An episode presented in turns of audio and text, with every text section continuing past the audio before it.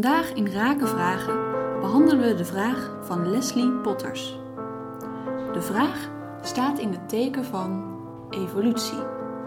De rol van evolutie wordt namelijk door de huidige elite genegeerd, zoals blijkt uit onder andere de omgang met het klimaat, gezondheid en functioneren van publieke organisaties.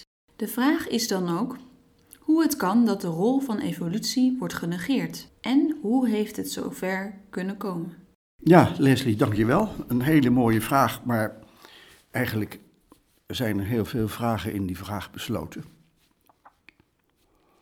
En ik maak er dan ook van wat ik denk dat eronder zit, namelijk er is een toestand ontstaan waarin jij herkent en waarneemt wat je beschrijft.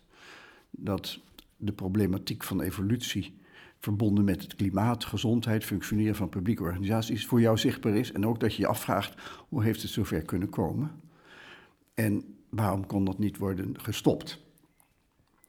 Ja, nou, je kunt natuurlijk pas die waarneming doen zoals jij hem doet als je in staat bent te herkennen dat evolutie een vorm is waarin jij herkent dat verschijnselen met elkaar verbonden moeten worden. En hoe ziet dat er dan uit? Wat bedoel ik daarmee? Als je kijkt naar een vogeltje wat vliegt, dan herken je dat onder dat vogeltje een evolutie zit die ertoe geleid heeft dat dat vogeltje een expressie is van al die evoluties die er zijn geweest tot en met het bestaan van dit vogeltje. En dat geldt natuurlijk ook voor een os, een stier, een plant, een boom, een mens. En als je dat ziet, dan, wat doe je dan? Eigenlijk niet veel anders dan het patroon van verschijnselen, wat je niet kent, maar wat je eronder vermoedt, verbinden met het feit dat je dat plantje of dat dier of dat insect, dat vogeltje, die mens ziet. Dat is een vorm van betekenisgeving. En betekenisgeving is iets heel anders dan betekenis. Betekenisgeving is het herkennen van verschijnselen in een patroon. Of, anders gezegd, je verbindt verschijnselen in een patroon. Dus in het geval van evolutie en het vogeltje, dan zie je dat vogeltje als een uitkomst van al die patronen in evolutie die geleid hebben tot het vogeltje. Nou ja, op het moment dat iets levens op de wereld komt, in welke vorm dan ook, dan is dat entiteitje, die entiteit, dat beest, die mens, iemand die een bier dat uh, in staat is te herkennen dat het er is, het ervaart zichzelf. Het is een evolutie ontstaan en herkent ook die evoluties in de eigen omgeving. En het last but not least herkent ook al heel snel anderen die hem helpen te bestaan. Dat kunnen in menselijke omstandigheden ouders zijn, of uh, in de dierenwereld het moederbeest. Op allerlei manieren ervaart die entiteit de omgeving en degenen die hem opleiden of opvoeden. En herkent daar ook de patronen in die hij dan, of hij dan, het beest dan, kan nadoen, kan naapen. Of gaat doen. Nou is het bijzondere van een mens dat je nog over een andere soort van betekenisgeving beschikt dan die welke ik hier impliciet nog gaf. Dus je kunt uitgaan van jezelf en allerlei verschijnselen verbinden met jezelf.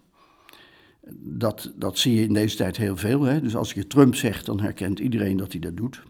Maar in onze tijd zie je dat bijna iedereen dat doet. En je herkent natuurlijk ook dat je iemand bent die bij een groep hoort, die een, bij een soort hoort, zoals elk beest herkent dat het bij een soort hoort en daarin de vorm van het gedrag herkent die hij zelf zou hebben kunnen doen. En ieder levend wezen herkent de evolutie waarin het is ontstaan, anders had het er ook niet geweest en dat het ook blijft evolueren, dat herkent ook iedereen. Je groeit, je aapt na, je leert jezelf bewegen, je leert lezen, je leert schrijven, je leert praten. Maar bij een mens komt er nog een ander element bij. Die is zo ver geëvolueerd dat hij patronen die hij in zijn hoofd heeft kan gebruiken om verschijnselen in de buitenwereld met dat patroon wat hij in zijn hoofd heeft te verbinden. Dus het bijzondere van de mens is dat je de wereld kunt beschouwen vanuit gedachten en ideeën, patronen in het algemeen die je zelf hebt bedacht en waarin je de werkelijkheid dan als het ware vorm geeft. Nou, dat zijn dus vier vormen van betekenisgeving. Dat je een evolutie herkent, en het patroon gebruikt Dat je verschijnselen verbindt in die evolutie. En die evolutie eindigt dan eh, in dat wat je op dat moment ziet. Een plant, een beest, een dier, een insect, een vogeltje. Dat je de groep herkent waartoe je hoort. En dat je zelf bestaat in jezelf ervaart wat voor jou betekenis heeft en hoe allerlei omstandigheden en dingen die je doet, hoe je, hoe je die met jezelf verbindt. En dat anderen dan ook zeggen, hij of zij gaat van zichzelf uit. Dan, dan heb je die vorm van betekenisgeving helemaal te pakken. Maar tenslotte, dat je als je patronen gaat herkennen die je verbindt met beelden die je in je hoofd hebt, dan is natuurlijk de oorzaak- en gevolgrelatie zo'n patroon die wij ervan maken. Een reductie is van alle verbindingen die in de evolutie bestaan. En een model wat wij het meest gebruiken als oorzaak en gevolg. Maar er zijn allerlei andere vormen en patronen die wij ook gebruiken. Nou, die noemen we maar even voor het gemak rationele betekenisgeving. En dat is iets wat specifiek mensen hebben, hun specialisme, dat hebben ze verregaand ontwikkeld en is steeds beter en verder en verder en verder geëvolueerd. En als je naar die evolutie kijkt, dan zie je dat op enig moment mensen in staat waren om die evolutie te herkennen als een soort oorzaak- en een gevolgrelatie. Althans, zo wilden ze het zien. En ja, er ontstonden dus allerlei goden voor elke invloed. En 3000 voor Christus, in het judaïsme, ontstond dan de fase waarin mensen zeiden dat God de oorzaak is voor alles. En toen Darwin dan in 18, in de 19e eeuw, 1859 kwam zijn boek On the Origin of Species uit, zei dat er een evolutie liep en in het spel is waarin je herkent hoe iets ontstaat en ook vorm krijgt, was dat een fantastische aanslag op die ontwikkelingslijn waarin de mensheid al geholpen was, dat je uitgaat van patronen in je hoofd en dat je alles daaraan verbindt. En dat er ook instituten waren die daarop gebaseerd waren, zoals de katholieke kerk of de religies in de westerse wereld in het algemeen. Er is, God is de oorzaak voor alles en als je het niet meer weet, dan is de eis dat je dan dat wat je niet weet aan hem toekent, aan die God toekent. Dat heeft de katholieke kerk door Paus Leo XIII als reactie op Darwins boek dan ook afgegeven in 1873. En vanaf dat moment was evolutie speculatie en wat je niet kon begrijpen moest je aan die God toekennen.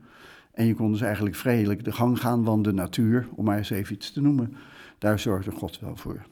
En intussen zijn we zover geëvolueerd met technologie, dat we nu in staat zijn om onze realiteit te ervaren als iets kunstmatigs wat we hebben gedacht. Dan word je als mens niet meer gezien als mens, maar je bent een rationele actor die rationeel in de wereld staat, die kijkt wat zijn belang is en waarin het evolutionaire element bijna verdwenen is. En dat zit overal intussen in. Laat ik het onderwijs nemen.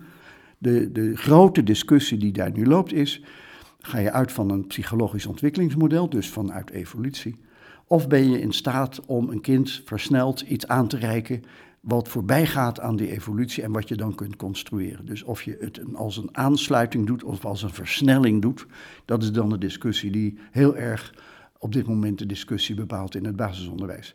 Maar of je nou daar kijkt of in de hoek van milieu, Parijs heeft van het milieu een businessmodel gemaakt. Dus we, je kunt zeggen, en dat zit in je vraag, dat mensen die opgeleid zijn in het gebruik van hun rationaliteit en ook methoden hebben geleerd waarbij je uit mag gaan van jezelf, dus als je bedrijfskunde studeert en economie, dat die mensen bijna gepredestineerd zijn om die twee vormen van betekenisgeving te gebruiken. En dat ook steeds meer zijn gaan doen. En dat in de pers en overal omheen je ziet, en ook in het onderwijs de anderhalve, dat je ziet dat dat de gepreferente vorm van werken en organiseren is. Gebaseerd dus op die twee vormen van betekenisgeving. En dat kun je ook niet zomaar terugdraaien, want de omstandigheden waarin we leven nodigen daartoe uit. Pas als we echt, echt weer teruggaan naar het herkennen van vormen van betekenisgeving. En zien hoe dominant dat is in alles dan kun je ook herkennen dat we zijn doorgeschoten in uitgaan van onszelf en in onze rationaliteit. En dan begrijp je ook dat er niet zomaar een oplossing is om dit terug te draaien. Pas als we ontdekken dat betekenisgeving het antwoord is op de vragen waarin je kunt waarnemen hoe het zo is gekomen, dan is het begin van een andere route nabij. Dank voor je vraag, Lissy.